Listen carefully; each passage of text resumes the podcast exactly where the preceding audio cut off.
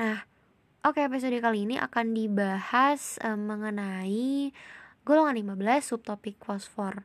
Nah, fosfor itu yang akan kita bahas uh, mengenai alotropi fosfor. Untuk alotropi fosfor itu hmm, ada empat ya, fosfor putih, fosfor merah, fosfor violet, dan fosfor hitam. Kemudian selain alotropi kita juga bakal bahas mengenai senyawa-senyawa fosfor. Senyawa fosfor itu ada oksida fosfor, asam fosfit dan asam fosfat serta um, fosfor klorida. Nah, selanjutnya uh, yang akan dibahas pertama adalah alotropi fosfor yang pertama yaitu fosfor putih dengan rumus molekul P4. Uh, eh, untuk fosfor putih wujudnya itu padatan yang kalau uh, warnanya putih kalau misalnya dikenai cahaya dia berubah warna jadi kuning, tapi itu karena cahaya dan ini mudah terbakar di udara dan uh, dia memancarkan cahaya hijau chemiluminescence ketika dibiarkan di udara. Nah, sifatnya itu racun dan e, larut dalam benzin, PCl3 dan CS, CS2. Nah, karena dia reaktif di udara dan dia tidak larut dalam air, e, dia uh, larutnya dalam molekul nonpolar makanya dia disimpan di dalam air. Nah, struktur piramidanya itu membentuk eh, uh, 60 derajat P P P ya. Kemudian untuk membentuk uh, fosfor putih, untuk mensintesis fosfor putih P4 da, uh, bisa didapatkan dari batuan fosfat kalsium fosfat ya 3PO4 3 kali.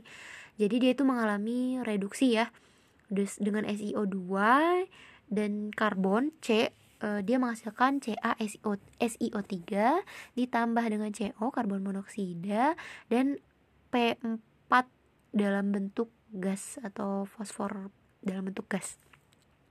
Nah, kemudian kereaktifannya jadi uh, P4 atau fosfor putih ini sangat reaktif dan uh, kalau direaksikan dengan oksigen dia bisa menghasilkan P4O6 bisa juga P4O10 nah kalau direaksikan dengan halogen uh, X2 misalnya P4 tambah X2 itu bisa menghasilkan PX3 atau PX5 kemudian P4 uh, eh, direaksikan dengan basa.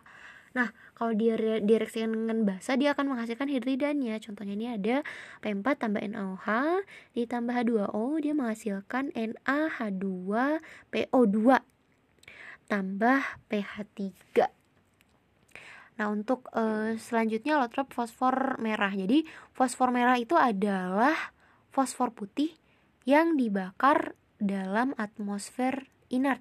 Nah, jadi pada atmosfer inert di pembakaran di suhu sekitar 300 derajat Celcius itu fosfor putihnya akan menghasilkan fosfor merah. Nah, nanti kalau ada pemanasan lebih lanjut e, lebih dari 530 derajat Celcius, dia bisa menghasilkan alotrop yang lain yaitu fosfor violet. Sifat fosfor merah ini lebih tidak reaktif ya, dia tidak beracun dan tidak sereaktif fosfor putih. Strukturnya kalau tadi fosfor putih itu bentuknya segitiga piramida yang membentuk sudut 60 derajat. Kalau fosfor merah dia membentuk struktur rantai. Nah, fosfor merah ini dia ada di hmm, sudutnya itu lebih besar gitu jadi dia lebih stabil dan di uh, ada di korek api yang biasa kita gunakan jadi kalau uh, di korek api itu ada campuran uh, P4S3 jadi fosfor merah yang dia itu dengan terikat dengan sulfida yang kalau misalnya digores dia akan mengalami oksidasi. Jadi P4S3 ditambah O2, dia bereaksi dengan oksigen menghasilkan P4O10 dan S2. Nah, eh, hasil dari pembakaran yang merah-merah di korek api itu itu adalah PM410 yang tidak berbau. Nah, untuk fosfor hitam kalau misalnya pemanasan PM4 dengan tekanan tinggi eh, itu akan menghasilkan fosfor hitam PM4 yang uh, lanjutan dari yang tadi kan ada fosfor putih dulu terus abis itu fosfor merah terus fosfor violet. Nah kalau misalnya tekanannya dinaikkan dia menghasilkan fosfor hitam. Nah fosfor hitam itu merupakan padatan paling stabil.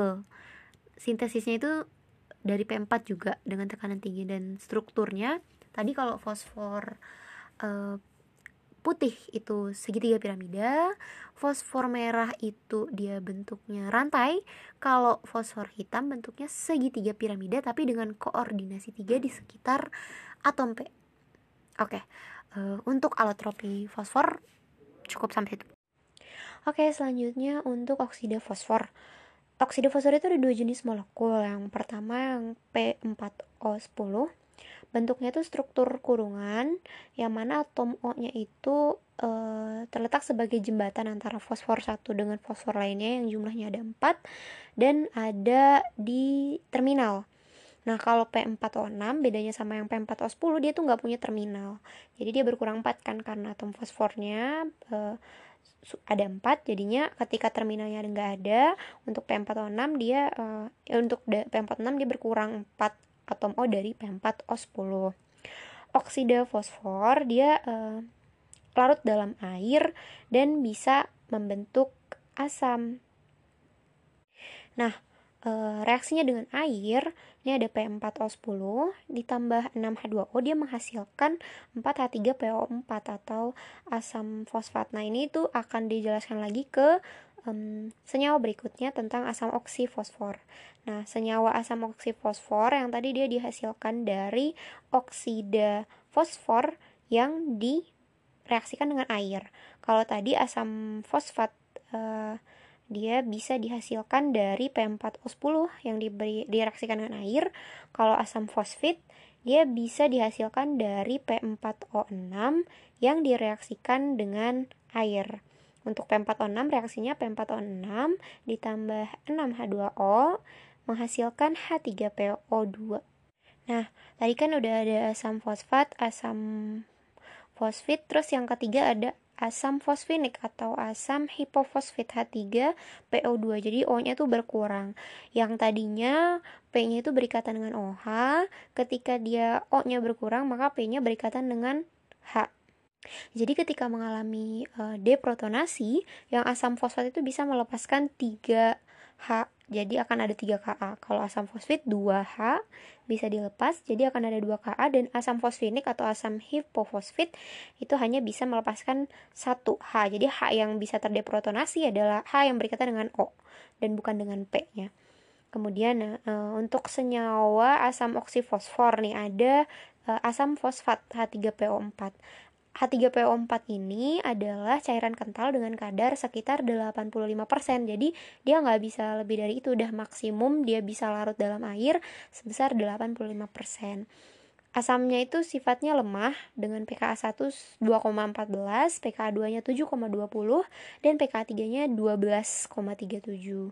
Sintesisnya itu kita bisa dapatkan dari hidroksiapatit Ca5PO4 3 kali OH terus direaksikan dengan asam sulfat. Dia akan menghasilkan asam fosfat tambah dengan kalsium sulfat ditambah dengan air. Kalau misalnya fluoroapatit nanti as airnya itu berubah jadi HF. Jadi untuk uh, hidroksiapatit reaksinya Ca5PO4 3 kali OH direaksikan dengan asam sulfat H2SO4 5H2SO4 menghasilkan 3H3PO4 tambah 5CaSO4 tambah H2O. Manfaat asam fosfat dia ini bisa berguna sebagai zat aditif untuk menghambat pertumbuhan bakteri pada minuman dalam kaleng. Jadi biasa ditambahkan pada minuman kaleng. Nah, uh, dia ini juga uh, bisa melindungi um, dari keracunan ion logam. Nah, karena kenapa? Ketika ion logam uh, ada ion fosfat di dalam ion logamnya, maka dia akan membentuk senyawa inert dan itu tuh menjadi tidak berbahaya dan mengurangi toksisitas dari logamnya. Nah, asam fosfat juga bisa menghilangkan karat pada perangkat mobil seperti baut pada mesin karena sifatnya asam kan ya.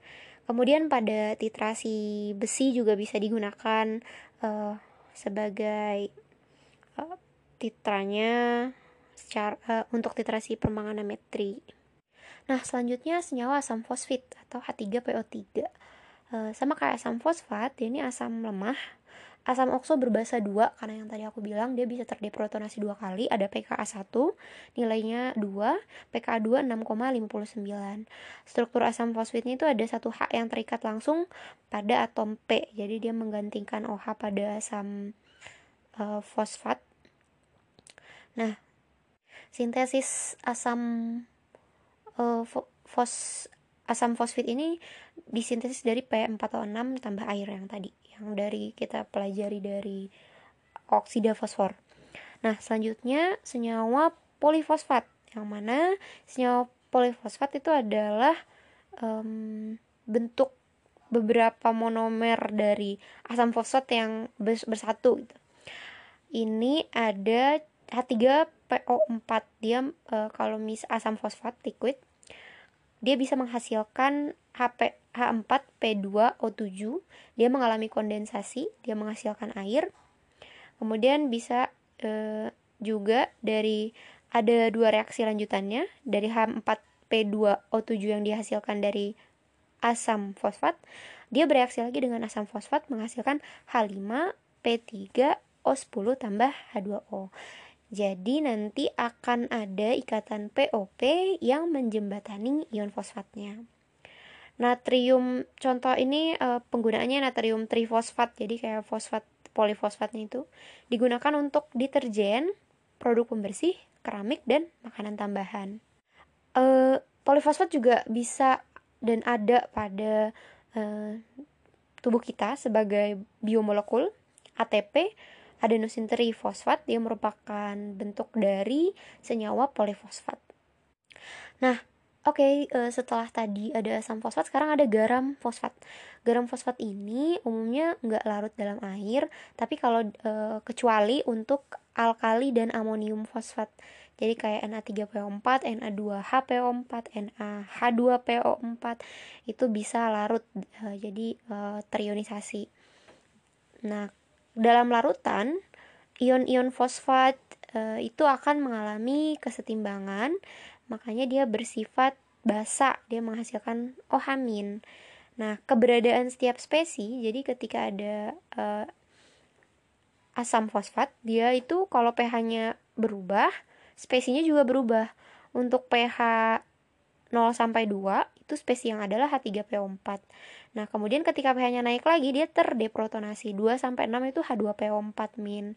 Kemudian naik lagi pH-nya dari 8 sampai e, 12 sekitaran itu e, terutama di pH 10 itu ada HPO4 2 min.